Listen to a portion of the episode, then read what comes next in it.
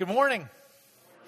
Welcome to the second week of a series called I Quit, where we're talking about some things that if we could just say those two words in our lives, it would really help us live the life that God has for each of us. Last week we talked about what, what life would be like if we would just say, I quit comparing. And we stopped living our lives compared to everybody else's. If you missed that part of our series as we kick this new series off, please go on our website, click on listen, and navigate down uh, to last week and have a listen to that. Well, today we're talking about something else that everybody deals with. And if everybody could say, I quit to this, it would really help us get to the life God wants us to have. If we could just say, I quit living in fear. Because when it comes to fear, everybody identifies, everybody deals with it. You could probably share story after story in your life about how you've had to deal with fear. A few years ago, I took my now 17 year old daughter with me to the Dominican Republic to look at a ministry there that we were considering partnering with that worked with kids in the slums of Santo Domingo. And we were just looking at the ministry, seeing what it was like. And we show up at 11 o'clock at night it's pitch black. The guy that's hosting us takes us down this really dark alley to this compound that has a locked gate. We open the gate, we go in, we go up to the second floor, and he said, Now, you all are here tonight, and there's nobody else in this huge building but you, and I'm about a mile down the street. And he's the only one in the circle that knew Spanish, except Molly had seventh grade worth Spanish, so we weren't getting far on that. And so he leaves us there. It goes a mile down the road. And he said, Don't worry about the noises you hear. People party in this neighborhood all night long, and so it'll be kind of loud. And, and so I don't want to show my fear to my daughter because I'm supposed to be the protector. And we're getting ready for bed. We lay down, and all I hear is just noise outside, people screaming and yelling. And this is me all night. The whole night. She's sleeping like a baby, probably. And I'm just sitting there because I'm running through in my mind what if this happens? What if somebody breaks in? What if somebody saw two Americans go in, a, a man and a little girl, and they want to come and do something or take her, or there's not much I could do. And so I laid there all night, gripped with fear about what could happen. I would look down at the door, and if you know me, I have this thing with germs and bugs and all that. And, and the door was cracked about that much at the bottom where a pretty large animal could have crawled under there quite easily. So I'm looking at that. I'm hearing people partying. I didn't sleep a wink. I was worried and in fear the whole night. Well, we make it through the night. Daylight comes. And we got to walk almost a mile to this guy's house. And I'm thinking, okay, it's daylight, so I feel a little bit better, but I'm still afraid. And as we walk down this little narrow street, and people start to say, welcome, because they knew about this ministry and they knew what a great job it did in their community. And as people started to, to come out and shake my hand and, and ask us how we were doing, a lot of them knew English. And, and I, my fear started to go away. And I figured out all of that fear that I spent the entire night letting run through my spirit was not even warranted. I was never really in danger. A lot of people walk through life in fear of something that they're probably not even in danger of anyway. Fear will keep us from living the life that God has for us. And yet, every single one of us deal with fear. If I wanted to just fill your hearts with fear right now, I would put a microphone right here and say, Hey, come up and tell us how your day's going. Tell us where you're taking mom for lunch or what you're going to do with your, your wife and kids today. Why don't you, you got five minutes, now go. And over and over again, when you ask people, what's your greatest fear? Speaking in public, that's my greatest fear. And your hands would get sweaty and your knees would start to shake. And it's kind of weird. I would enjoy watching people be afraid. I don't know why. I actually enjoy scaring people. My youngest will not go to bed without the closet door closed, the bathroom door closed, the hallway door closed. And, and you know, I said, I'm going to talk about that today, honey. Is that okay? And she's like, Yeah, but I know what she's thinking. It's your fault because you scare me. So I want to make sure dad can't get in. Dad's not hidden anywhere. But some people go through life with this fear that something is around the corner that's going to get them or scare them or happen. And as I enjoy scaring people, probably the person I enjoy scaring the most is Rob Perry. He's our site pastor here. If you don't know Rob, he's a little jumpy anyway, just a little bit. And so he's a really easy scare. You walk up behind him, hey, what's going on? And he'll jump. And I've taken advantage of that many, many times in our office environment. A few weeks ago, we were at a conference. One of our other pastors, Mark Wolschlager, was with me. And I said, There comes Rob. I'm going to get beside of his car. I'm going to jump out and scare him. Tape this. Let's get a video of this. I didn't know what I was going to do with it, but now I do that I'm talking about fear. So take a look at Rob being scared.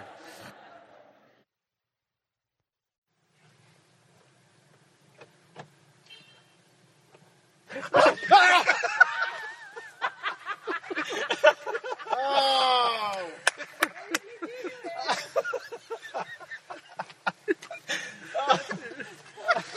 he loves me. He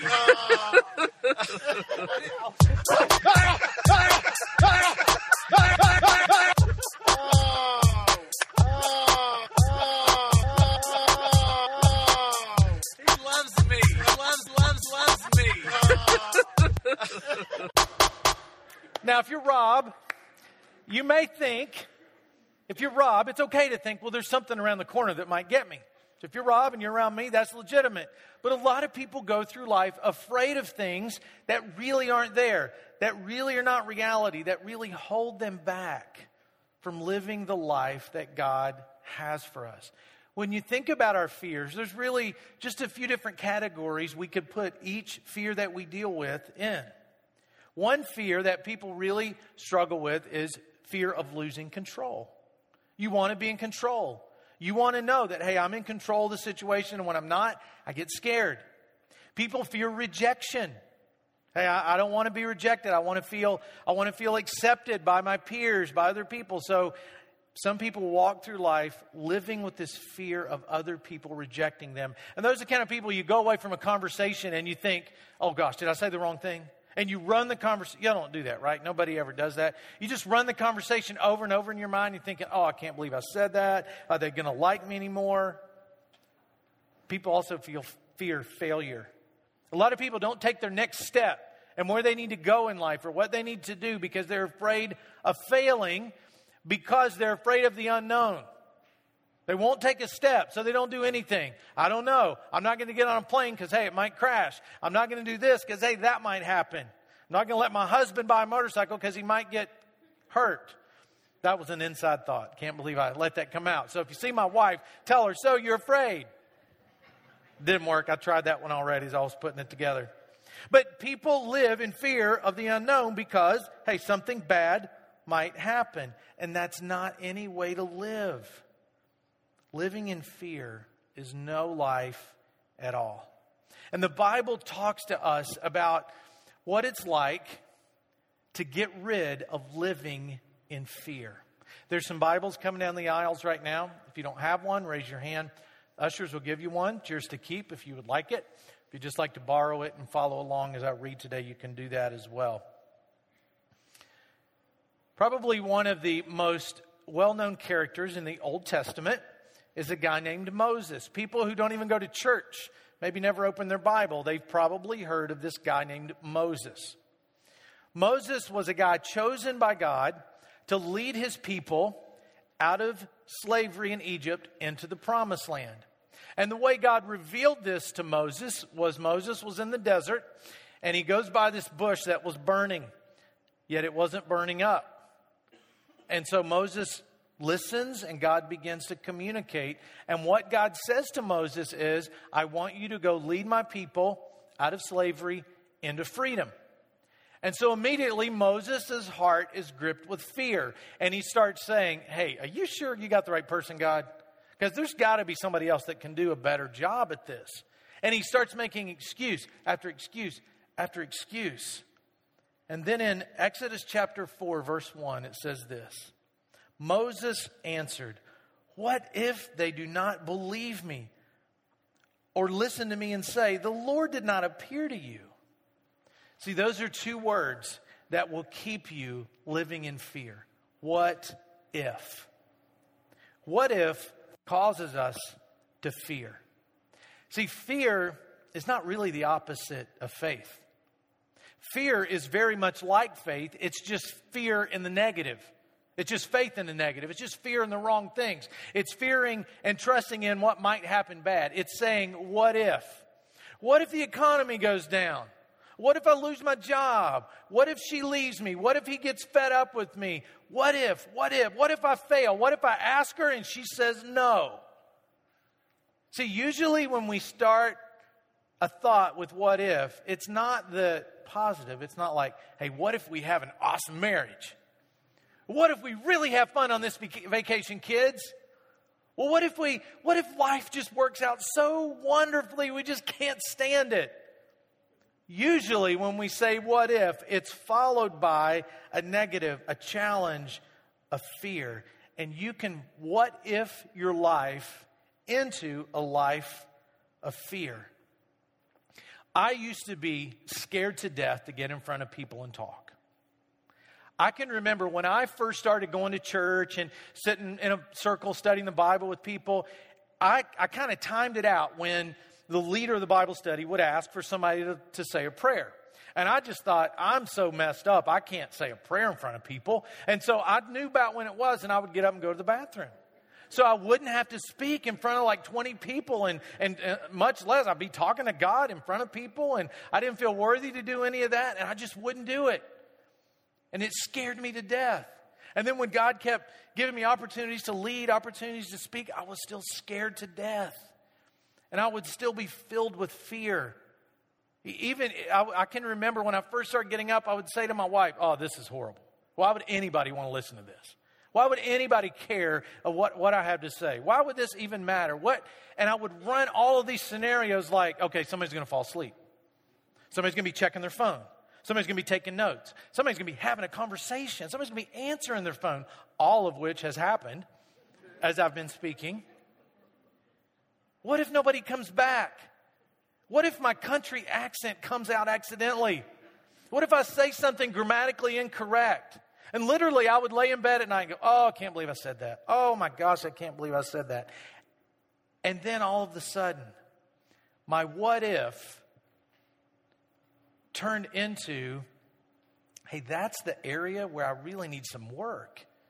Because God can take my what ifs and show me where I need to improve and show me where I need to change and show me where I need to trust.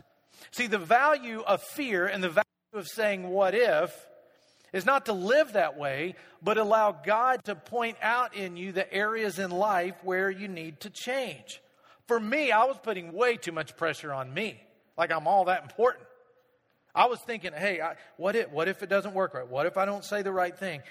Instead of saying, God, speak through my abilities, but also speak through my inabilities. Speak through the things I say that make no sense. Speak through me one way or another. And that fear showed me where I needed to think differently. And so when fear comes into our lives, we can use it or let it use us. We can use it to say, okay, I'm really afraid, I'm really worrying, I'm going over and over in my mind that I just can't stop. So is, this must be an indicator of some place, some things I need to change in my life. See, what if reveals our lack of trust? And if you're taking notes, write this down. What I fear the most keeps me from connecting with God. The things that I fear, it can become a barrier between me and God because what I fear the most reveals what I value the most. So if my fear is, oh no, what if the economy tanks? What if the stock market goes down? What if I lose my job? Then what does that mean? You value security, you value money, and you, you value being in control. Or if you think, oh no, what if this person's in charge politically? Uh, it needs to be that person because they think like me and that's the right way and that's the wrong way. And you just obsess and worry over and over about things like, like politics. Then that means you are fearing losing control.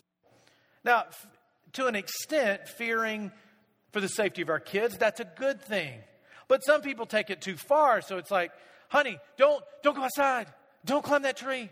Don't get on top of the house. That rope swing is too high. Don't ride your bike like that. I put $5,000 into your mouth, and what if you fall and hit the pavement? So some fear is okay, but even we can even obsess about that too much. To our lives are just gripped with it. Fear also reveals where I trust God the least. And when we fear in an area or in all of our lives, what we're saying is, hey, God, I can handle this. I got this. Tell you what, God, I'm going to stay up all night long and I'm going to wake up at 2, at 3.30, at 4, at 5.15. I'm going to worry about this for you. And you don't have to worry, God, because you got a lot to do. I'm just going to worry all night long, and I'm just going to live in fear you will never talk to anyone who has gotten through a very difficult time in life and say, How did you get through that? I worried. How did you handle that? We were afraid. We talked about our fears all the time and we were just saying, Oh, we're so afraid. And that's the only way to get through this is to just live gripped in fear. But fear reveals where I trust God the least because if you're a follower of Christ, you need to soak in the words of Jesus when he says, who of you, by worrying, can add a single hour to his life? I had to own my fears and realize the areas of my fear are really the areas where I don't trust God. And now you might be thinking, great, Donnie, I came in fearing, and then you added guilt to it. So I'm afraid and I feel bad about it. So it's double. Fear and guilt can be good things. The same way pain in an area of our body can be a really good thing because it shows us where a problem is. It shows us where you need to change or correct. It shows you maybe how you need to change some actions or attitudes or whatever. If you're backed up against the stove and you feel, ouch, that's hot, that's a good thing that you felt that. You don't want to burn yourself to death. So when you start to feel a little guilt and a little bit of fear or even a lot, in small doses, temporarily, it's a really good thing. If it can lead us to trusting God. Fear can also cause us to make some really bad decisions. Fear that I'm going to have to spend the rest of my life alone, so I'll just marry the first guy that shows any interest and asks. There's a lot of people that have done that. And I bet they wish they could go back. And they're thinking, they're thinking, Marriage, we're talking about marriage in a few weeks, all right? help you with that. But I hope they wish they could go back and think, I wish I could do that again. I just made that decision out of fear. Or you think, I got to get mine. I got to get my car, my house, my vacation, my whatever. And if I've got to go in unmanageable debt to be able to do it, I'm going to do it because I fear not getting the stuff that I want.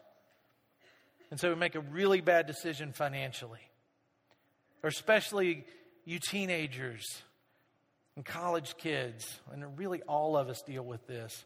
We fear that we're not going to be accepted. And so we get into an environment where we make decisions and do things and say things and act in certain ways that we know better, that we know is going to lead us down the wrong path.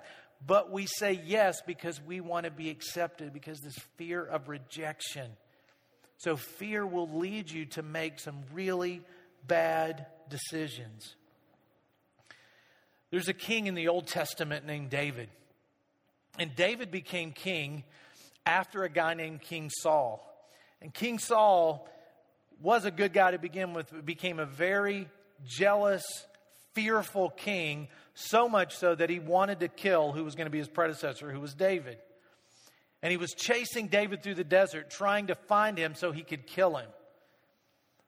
And David recalls it and says this in Psalm 56 my slanderers pursue me all day long. Many are attacking me in their pride. When I am afraid, I will trust in you. In God, whose word I praise, in God I trust, I will not be afraid. What can mortal man do to me? David doesn't say, Hey, if I get scared, God, I'll be, I'll be around, okay? If fear comes over me, God, i will I'll be there and I want you to be there for me. King David, who was brave and a warrior and, and, and a great fighter and a great man of God, said, When I am afraid. So when we are afraid, we would do well to follow the advice of a man who followed God's own heart and say, God, when I'm afraid, I'm just going to trust in you. And if you're just checking out church or you're skeptical of this whole church thing, that may sound like, okay, great, just trust God. I would expect a preacher to say that when I'm afraid. But even people who are far from God, who don't believe in Him, who are very skeptical of the whole church thing, the whole Jesus thing, would say living in fear is no way to live. And so David gives us this advice trust God. Because at the end of the day, what can mortal man do to us? See, David made a choice to quit fearing and start trusting. Here's a couple of other scriptures that write this reference down because these will help you in your times of fear. Psalm 34, verse 4 says, I sought the Lord, and he answered me. He delivered me from all my fears. And the Apostle Paul, when talking to people, when talking to a guy named Timothy who was going to be sharing the message of Christ, wanted Timothy to know when people follow Christ, there's this supernatural blessing, power, guidance given. And he says it like this For God has not given us a spirit of fear, but of power and of love and of sound mind. You may be facing the most difficult time in your life.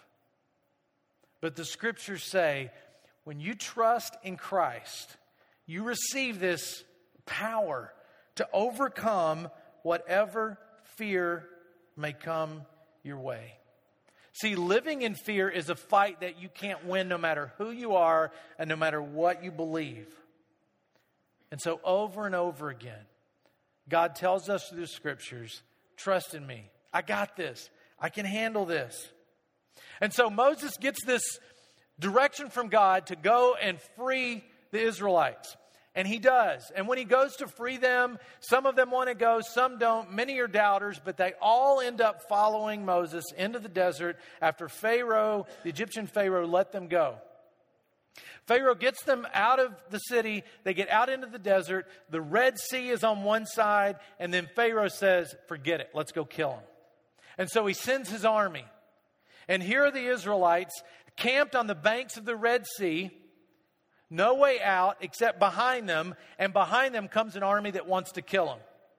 So they begin to be overcome and gripped with fear. And they start to grumble because there's no way out. None of them could swim, and here's an army behind us. We're going to die. It sounds like they had a reason to be afraid. They had a reason to be full of fear. And so they start to grumble. And here's what they say to Moses They say, Didn't we tell you this would happen when we were still in Egypt? We said, Leave us alone. Let us be slaves to the Egyptians.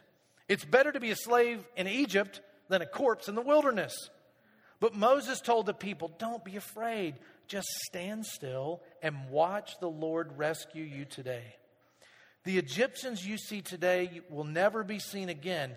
The Lord Himself will fight for you. Just stay calm. So, somewhere along Moses' journey, he stopped trusting in the what ifs and stopped running the what if scenarios through his mind over and over and over again. And he started to say, Look, it may look like there's no way out. There's a sea on this side, there's an army that wants to kill us behind us.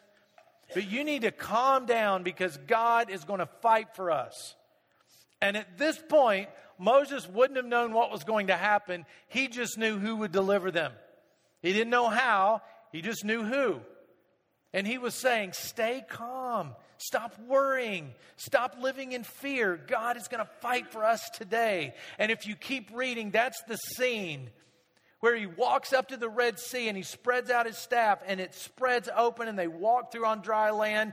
And then the, the Egyptian army tries to come in behind them and God closes the Red Sea and the army is destroyed. And the people who were scared to death just a little bit before that are now on dry ground on the other side, delivered by God.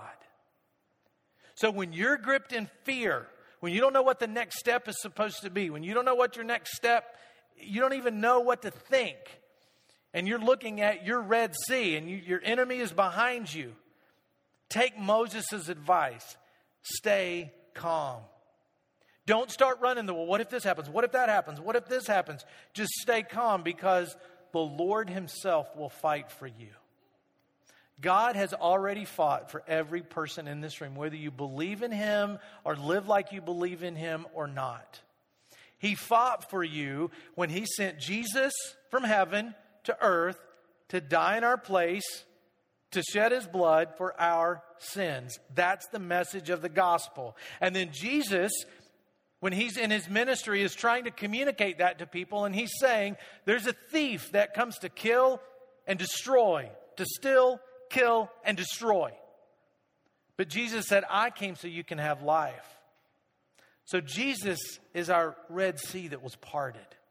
He is the one that gives us deliverance, that gives us deliverance from our fears and our worries.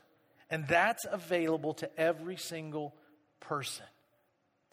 God did that so we don't have to live in fear. So I challenge you today as you start your week to think, okay, fear, I quit. I'm done. I'm not living in this anymore. And when the what ifs start to roll into your mind, and you start tossing and turning at night, trying to get through another night because of your fear and your worry, just think, God Himself will fight for me. And look at fear and say, I quit. Let's pray. God, thank you for your words that build us up. And thank you for fighting for us. Thank you for sending Jesus to fight for us. I pray this in his name. Amen.